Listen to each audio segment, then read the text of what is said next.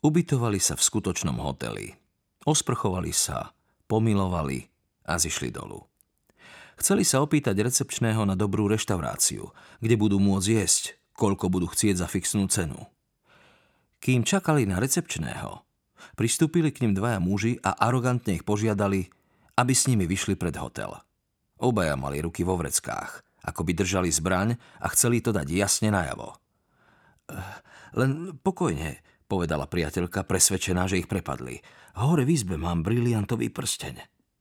Už ich však zdrapli za ramená a strkali von. A hneď ich rozdelili. Na ľudoprázdnej ulici stáli dve autá bez poznávacej značky a ďalší dvaja muži. Jeden z nich mieril na dvojicu zbraňou. Zostaňte stáť. Nerobte nejaké podozrivé pohyby. Prehľadáme vás. A začali ich surovo obchytávať. Priateľka sa ešte pokúsila čo si povedať. On bol akoby v tranze. Načisto ho ovládol strach. Zmohol sa iba na to, že pozrel bokom, či nejaký svedok scény nezavolá políciu. Zavri hubu, ty štetka! povedal jeden. Strhli im kapsičky, ktoré nosili na páse s pasom a peniazmi a usadili ich na zadné sedadlá zaparkovaných aut. Paulo sa ani nestihol pozrieť, čo sa deje s priateľkou. Ani ona nevedela, čo sa deje s ním. V aute sedel ďalší muž. Daj si to, povedal a podal mu kapucňu. A ľahni si na zem. Paulo urobil presne, ako mu kázal. Jeho mozog už nereagoval. Auto vyrazilo prudko vpred. Chcel povedať, že rodina má peniaze, zaplatí akékoľvek výkupné, ale slová mu z úst už nevychádzali. Muž na zadnom sedadle vyzeral prívativejšie ako tí, čo ich oslovili v hoteli. Neboj sa, nezabijeme ťa. Láhni si na zem. Paolo sa nebal ničoho. Hlava mu už nefungovala. Ako by vošiel do paralelnej reality. Mozog odmietal prijať, čo sa deje. Zmohol sa na jedinú otázku. Smiem sa vás chytiť za nohu? Samozrejme. Odvetil muž. Paulo mu silno zovrel nohu. Hádam silnejšie, ako by bol muž predpokladal. Možno ho to aj bolelo, ale nereagoval. Nechal ho tak. Vedel, čo Paulo cíti a určite ho netešilo, že mladík plný života prežíva čosi také. Poslúchal však rozkazy. Paulo netušil, ako dlho sa vezie a čím dlhšie šli, tým si bol istejší, že ho vedú na popravu. Už trochu rozumel, čo sa deje.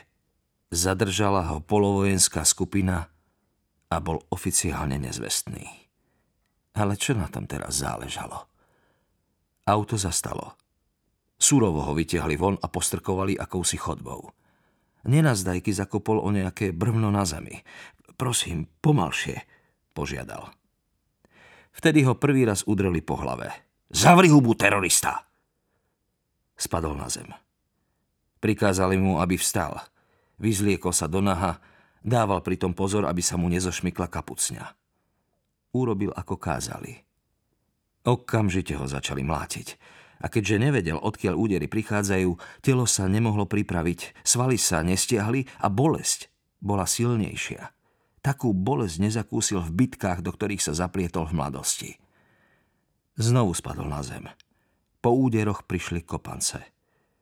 Trvalo to asi 10-15 minút.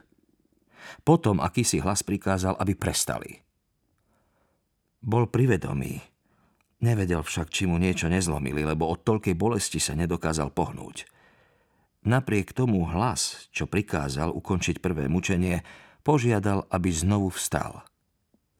A začal mu klásť otázky o gerile, spolupáchateľoch, o tom, čo robil v Bolívii, či je v kontakte so spoločníkmi Che Guevaru, kde sú ukryté zbrane.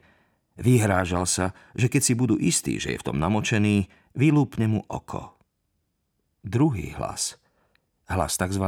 dobrého policajta, tvrdil opak – bude lepšie, ak sa prizná, že prepadol nedalekú banku.